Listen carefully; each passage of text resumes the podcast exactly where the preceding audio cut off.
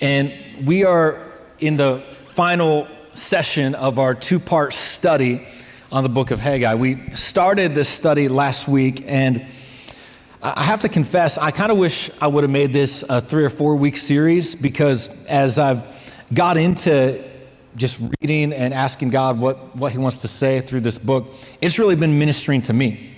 It's really been blessing me. And we're calling this series House Rules. And if you missed last week, I, I want to catch you up on, on the main parts. But more than that, I want to encourage you to read this book for yourself.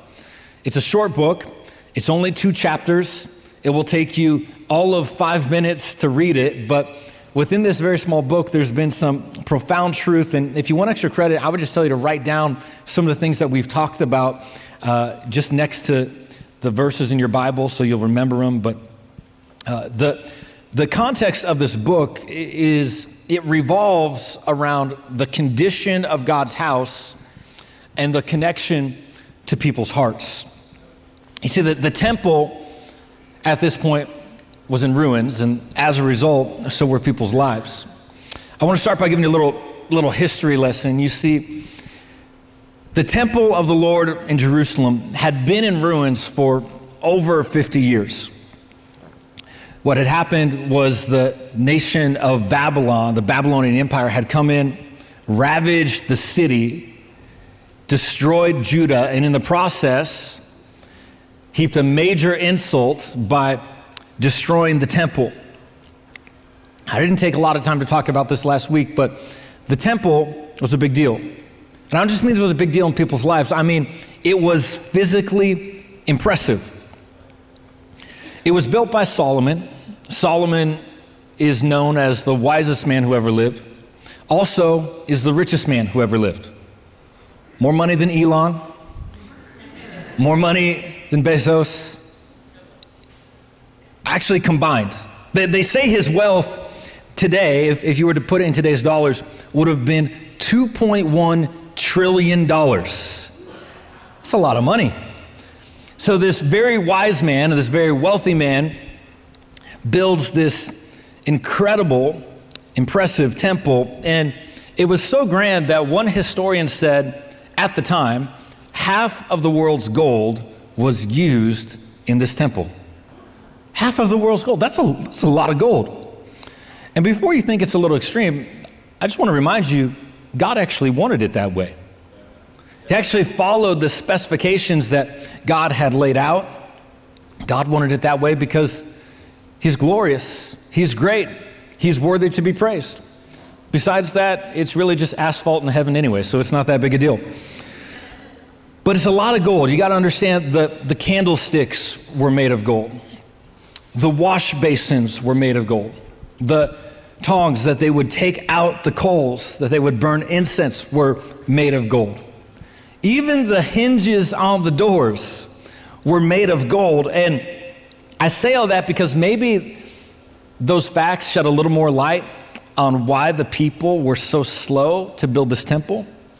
Because the first week we learned that they would say, hey, it's not the right time.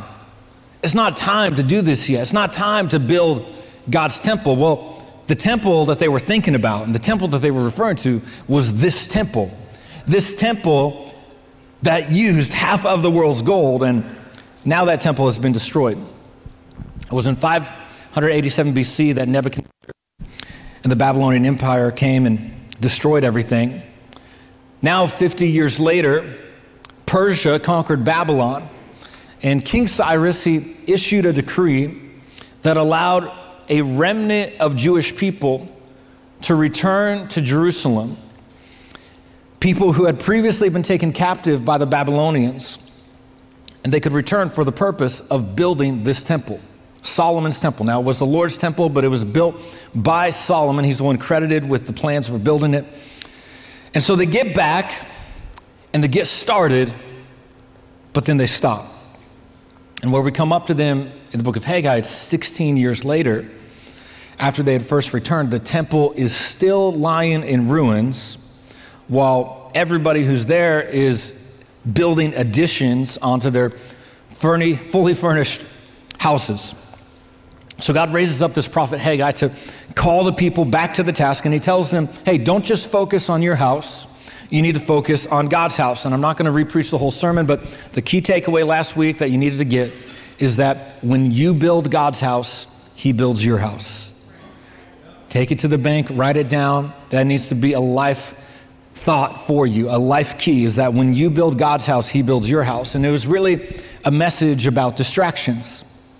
How we've let distractions slip into our lives and disrupt our priorities and move us off our purpose. That was the first week.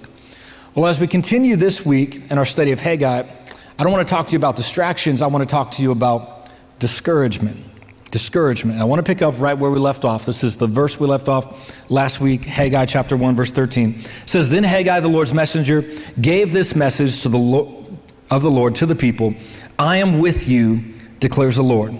So the Lord stirred up the spirit of Zerubbabel, son of Shealtiel, governor of Judah, and the spirit of Joshua, son of Jozadak. It's a great name. If we had another kid, I'd say Jozadak Jenkins just has a ring to it. But the high priest and the spirit of the whole remnant of the people, they came and began to work on the house of the Lord Almighty their God on the 24th day of the sixth month.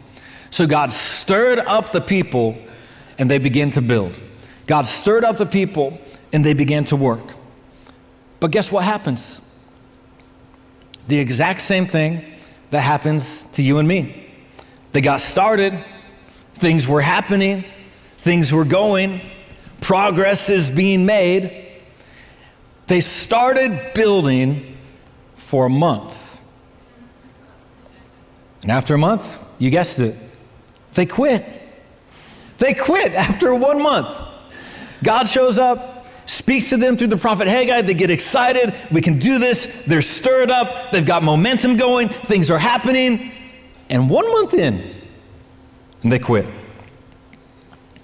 And I needed to bring that up before we get into chapter two because I think this can happen to us. Maybe you came last week and you're like, it's it. I've been distracted. I've got my priorities off. I need to realign my pro. I need to be about the right things. I'm going to build God's house. I'm going to put God first. I'm going to do this. You're good for a while, but then you stop because you get discouraged. We're going to find out why. So in Haggai chapter 2, verse 1, it says, On the 21st day of the seventh month, this is one month later, the word of the Lord came through the prophet Haggai. Speak to Zerubbabel, son of Shealtiel, governor of Judah, to Joshua, son of Jozadak, the high priest, and to the remnant of the people.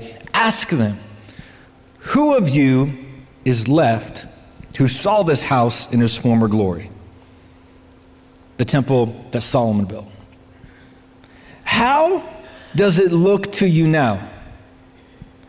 Does it not seem to you like nothing? I want to use this verse to talk to you today from this subject a new method for measuring. A new method for measuring. That's the title of my sermon. But it's actually one of those sermons that has two titles. It's a double portion. It's a double blessing. It's a choose your own adventure sermon. You can choose the one you like. My other title is Now Isn't Nothing. Now Isn't Nothing. I have a problem that I, I need to confess to you. It's always dangerous when the pastor starts out like that, but my problem is I'm obsessed with measurement. Even the little things. I.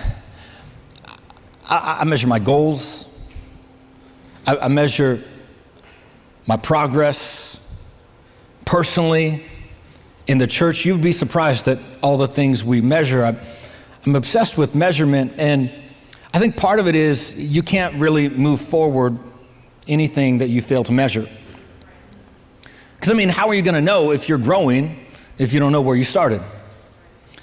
And so I'm a bit obsessive about tracking a, a lot of different things, tracking my physical workouts, tracking where I'm at in relation to goals that I've set, tracking where I'm at to things that I've set out to accomplish, and all these different things. And I, I just try to say, I get satisfaction from knowing that what I'm doing is working. I get satisfaction from knowing that progress is being made. I, I like improvement. That's the good part. That's not really my problem. My, my problem is that this obsession with measurement, knowing how you're doing, it's not really helpful when a large part of what you do is speak for a living. Because how do you measure the success of a sermon? I've been thinking about this. I read one book that said, you know, you know a sermon is successful when it's sticky. I think that's good. Like, I mean, I try to make things memorable, put it in a way. I feel like you can't live something out if you can't remember it. And so it's good to say things that are memorable. But just because something's memorable doesn't mean that it's meaningful. I mean, I know all the words to hips don't lie. That hasn't exactly changed my life. Changed Marissa's life. Same time, sometimes the things that really matter aren't the things you can remember. I can hardly remember my kids' birthdays. How old they are, I forget. So I don't know that whether something is memorable or whether something is sticky is the best measure of significance. I've thought about this what makes a sermon successful? Maybe it's um, how many views it gets on YouTube. That could be something. It's reach. But I mean, if that was the measure, I should probably just stop preaching and show cat videos because that would get a lot more clicks. That would get a lot more views. So it's not as it's sticky, it's not how many people hear it or, or watch it. There's got to be something else. And I have run through the gamut. You know, does it make people laugh? Does it get a response? Does it make people cry? How does it make people feel? Do they enjoy it? I mean, there's a lot of different things that you can measure. And the truth is, my problem isn't just my problem, it's also your problem. And I'm not saying that you necessarily care about the success of my sermon. But I understand that the question I ask about my sermon is the same question all of us ask about our lives. What I found is that the more something matters, the harder it is to measure. So, what we do is we look to artificial measurements. That's what I was doing. It's sticky, people watch it, get a response. Artificial measurements. I don't know what your artificial measurements are, but I imagine you have some artificial measurements. How much money I have in the bank, right? how many letters are next to my name? What letters are next to my name? Do I have somebody in my life? Are my kids happy? How many followers do I have? Whatever it is, artificial measurements. And the problem with artificial measurements is that they create superficial significance. Superficial significance never satisfies because we all know that in the end it doesn't matter. It doesn't matter whether you are meeting or failing to meet your artificial measurements that you've put in place. When you don't know if what you're doing really matters, it leaves you feeling discouraged. That's where the people are in Haggai chapter 2.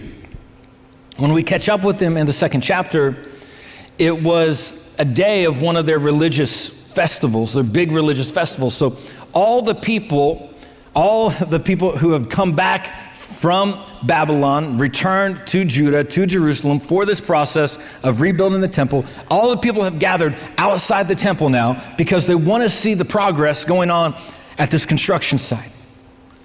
But when everybody gathered, it was a lot less impressive than what they expected.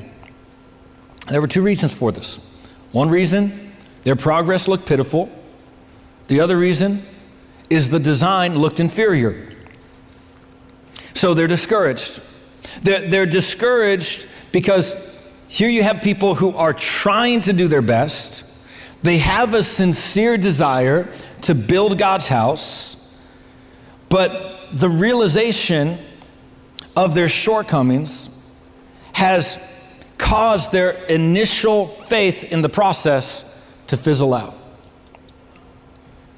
Yet, in the middle of this mess, God sends a messenger. He sends Haggai. He comes on the scene. He asks them three questions because when God speaks, he doesn't always speak with an answer. Sometimes he speaks with a question. And he asks them these questions. Let's look at him. He says, Who of you is left who saw the house in its former glory? How does it look to you now? Does it not seem to you like nothing? Let's talk about the first one. Who of you is left? See, while they were in Babylon, there was this entire generation who had died out, this entire generation who had known Solomon's temple, who had seen it in all its glory, who had experienced it. Now, most of them are gone. But there are some who are left. In fact, Haggai is one of the ones who's left. Bible scholars think that Haggai was 70 years old, maybe mid 70s when he's given this prophecy. That would have made him a teenager when Babylon first came in, he would have witnessed and experienced Solomon's temple. He would have known what it looked like. He would have been there for the sacrifices. He would have remembered all this. But he wasn't the only one. There were other people in the group there other priests, other Levites, other leaders of this group who'd come back to oversee the work. But rather than praising the progress that had been completed, the, these elders let their experience become the enemy of their expectation. And these next two questions, they give us insight into the source of their discouragement. Let's look at them. He says, How does it look to you now? Does it not seem to you like nothing? Within these two questions, we get insight into the source of all of our discouragement. They're misguided measures. This is why we set out we get so frustrated because we're measuring the wrong thing.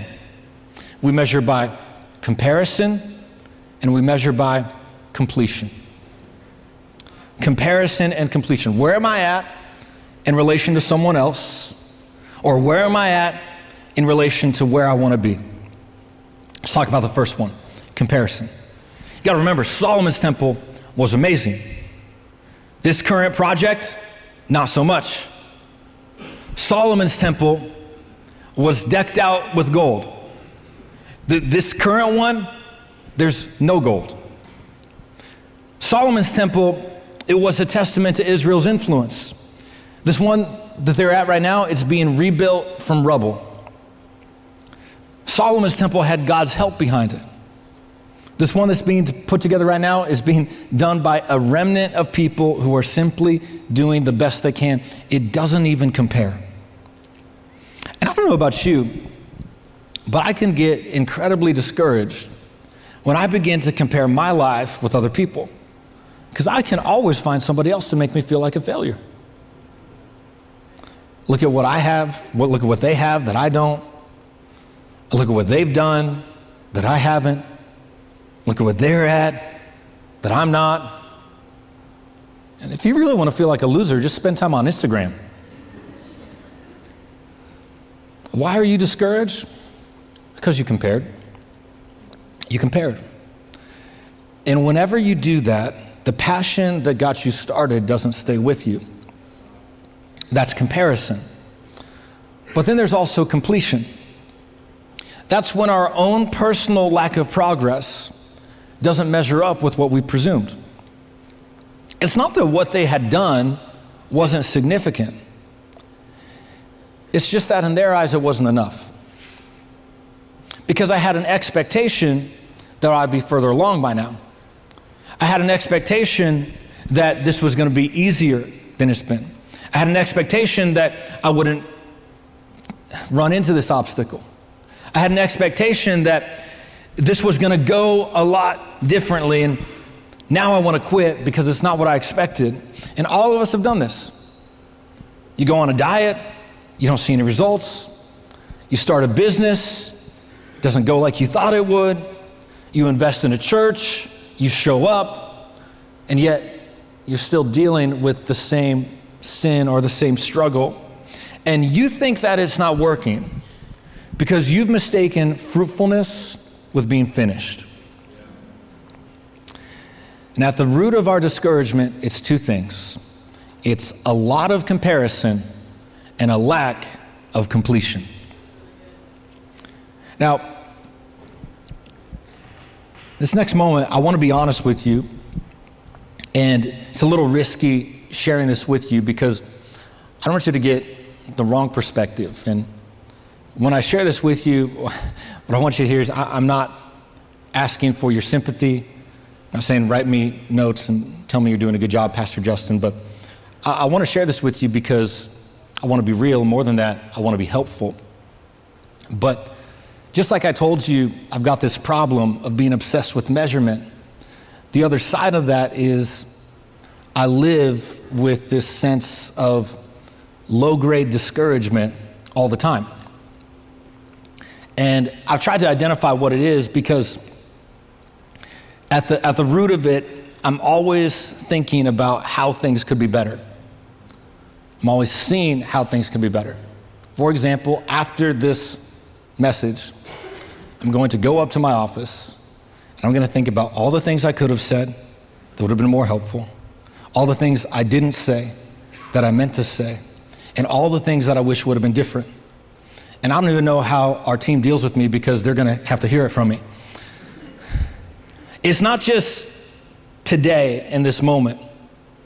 There's a lot of things that it causes me to live with this low grade discouragement all the time. I'll give you another example. I feel this divine responsibility for you. Now, I know that Jesus is the chief shepherd, but there's this other part of it where God has given me a responsibility and I care for the people that are coming here. And it's my heart that you would know Jesus personally. It's my heart that you would put him first in every area of your life. It's my heart that you would follow him that you'd be live a life that is surrendered to his will and submitted to his purpose that as a fruit of that that your marriages those of you who are married would be stronger that your families would be stronger that you would experience god's best for you and yet i see a lot of people that make poor choices see a lot of people make some stupid decisions see a lot of people that throw away their marriages that don't put God first. And I've got to tell you, like, that stuff wrecks me. It does because I care about you. It's not just the places where you miss it, it's the places where I miss it. I get discouraged when I think about the places where I mess up with people, situations that I wish I would have handled differently and I could have handled differently, but I, I didn't. Low grade discouragement. And that's just some of the stuff on the list. And you probably think, well, why are you telling me this? So that we can all be on the same level and all be discouraged together. God bless you. no. The reason I'm telling you this is because I do want us to be on the same playing field. I, I'm, what I'm going to share with you, I'm not speaking to you from theory. I, I'm speaking to you something that I know. And I also want you to know that I found a secret. I found a secret, and this secret has really changed things for me. Now, God showed me this secret earlier this year, but I was excited when I saw it in the text because I knew I was going to get an opportunity to share it with you. So let's look at what God tells his people. I'm going to move through this next part quickly, but in Haggai 2, verse 4, says, But now be strong, Zerubbabel, declares the Lord. Be strong Joshua, son of Jozadak, the high priest, Be strong, all you people of the land, declares the Lord, and work, for I am with you, declares the Lord Almighty. So it says, Be strong and work, for I'm with you. That's not the secret, don't worry. But I, w- I do want to just quickly mention something about these two things. First, he says, Now be strong. Second, he says, Do the work. The great news is we don't have to be strong in our own power. In the New Testament, what we understand is that God's strength is made perfect in our weakness. And that because we have His Holy Spirit within us, it's the same Spirit that raised Christ from the dead. That means that even when I feel weak and I feel like I don't have what it takes to be strong, I don't have to do it in my own strength. I can rely on His power. He says, now be strong, do the work. He doesn't say talk the talk. He doesn't say dream the dream. He doesn't say compare the results. Let's do the work, put another stone down. Okay, let's keep reading. Verse 5 says, This is what I covenanted with you when you came out of Egypt. My spirit remains among you. Do not fear. This is what the Lord Almighty says In a little while, I will once more shake the heavens and the earth, the sea and the dry land. I will shake all nations, and what is desired by all nations will come. And I will fill this house with glory, says the Lord Almighty. The silver is mine, and the gold is mine, even the Bitcoin is mine, declares the Lord Almighty. The glory of this present house will be greater than the glory of the former house, says the Lord Almighty. And this place I will grant peace, declares the Lord Almighty. Now, I got to keep going. I really want to do a third week and preach this part because this is an awesome part. Because even though the first house had a lot of glitter and a lot of glam, it's not going to have the glory like this next house is going to have. But let's skip to verse 18. He says, From this day on, from this 24th day of the ninth month, give careful thought to the day when the foundations of the Lord's temple was laid. Give careful thought. Is there yet any seed left in the barn? Until now, the vine and the fig tree, the pomegranate and the olive have not borne fruit. Yet, from this day on, I will bless you. So he says, I want you to give some thought to when the foundation was first laid. Well, what happened when the foundation was first laid? In order to know that, we have to go to the book of Ezra. The book of Ezra is the book that records what happened when this remnant of people first came from Babylon, started building the temple 16 years ago. in Ezra chapter 3, verse 10, this is what it says When the builders laid the foundation of the temple of the Lord, the priests in their vestments and with trumpets, and the Levites, the sons of Asaph, with cymbals, took their places to praise the Lord, as prescribed by David, king of Israel. With praise and thanksgiving, they sang to the Lord, He's good, His love toward Israel endures forever. And all the people gave a great shout of praise to the Lord because the foundation of the house of the Lord was laid. But many of the older priests and Levites and family heads who had seen the former temple wept aloud when they saw the foundation of this temple being laid, while many others shouted for joy. No one could distinguish the sound of the shouts of joy from the sound of weeping because the people made so much noise. So, what's going on here? You have one group that's celebrating and one group that's sorrowful. How could a group of people from the same nation, standing at the same foundation for the same purpose, you, have got them with two different perspectives? One is blowing a trumpet, the other one is shedding tears. It's the same place, different perspective. Same moment, different measurement. It's your, your frame of reference that determines whether you're going to have a praise party or a pity party. That's why we need a new method for measuring. Because you keep comparing your foundation to somebody else's finish. Now, what they don't realize is that this temple that they're crying over is going to be two to three times bigger than the one that they're remembering. But right now, right now, it seems like nothing. And so you have to be strong now and do the work in seasons when it seems like nothing. Wishing's not going to get the temple built. Whining is not going to get the temple built. Waiting is not going to get the temple built. That's what the people did for 16 years since Ezra 3. And I know it seems like nothing right now, but you got to understand now isn't nothing. The challenge is to be obedient when it looks like nothing. And this is the secret that I want to share with you it, is a new method for measuring, and it is the system by which I define success. Do you want to know the secret? Okay. Before I share it with you, I need to tell you I, I remember John Maxwell talking about something, and he was going through something similar. John Maxwell, you don't know, he, he's written a lot of books, talks talks about leadership and all this kind of stuff. But he said something that stuck with me one day. He said, You need to define your measure of success. And it came from this time in his life where his career was taking off and a lot of things were happening. But he noticed during this time in his life where he was experiencing a lot of growth and a lot of increase, a lot of his colleagues' lives were deteriorating. Their marriages were falling apart.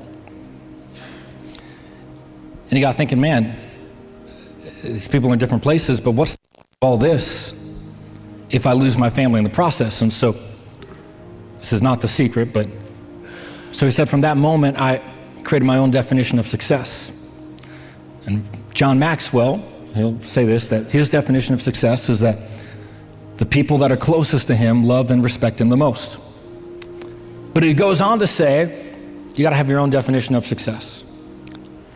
It's not really John Maxwell who said it though. I think about what Jesus said. Jesus said in Mark 8:36, "What does it profit someone to gain the whole world and yet lose their soul in the process?" There's a lot of stuff that you can hit. There's a lot of stuff you can make happen. There's a lot of goals that you can achieve. But if you're measuring the wrong thing, it doesn't matter. And this is when God gave me the secret. I'll share it with you.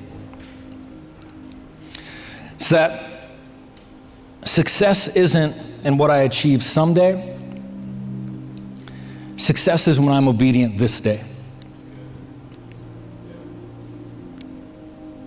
Th- this is the new method for measuring. It, it, it's not in when does the temple get rebuilt? It's not how spiritually mature I am, how much Bible have I read, how many people have listened to this sermon. Did I hit that goal? Did I make that thing happen?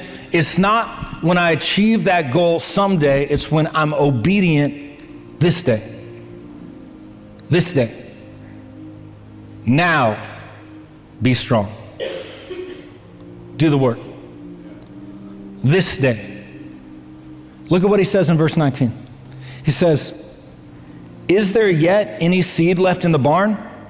Until now, the vine and the fig tree, the pomegranate and the olive tree have not borne fruit. In other words, right now, it looks like nothing.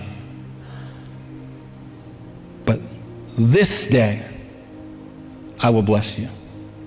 And from this day, I will bless you you got to have the right measurement. You got to put down another stone. You got to be strong in the Lord and in the power of His might. You got to be obedient to the thing that He's called you to do today. If you'll do that, it's not nothing. And I bet for many people here, there is something that God has told you to do even today and it doesn't have to be a big thing. Maybe for some of you, it's, it's to text that person. God's put them on your heart to reach out, to encourage, to pray for that person. Some of you have taken a step just by coming to church today. That was an act of obedience. That's awesome. It's a step in the right direction. So when I'm obedient this day, I want to say a prayer for each person that needs a new method of measuring.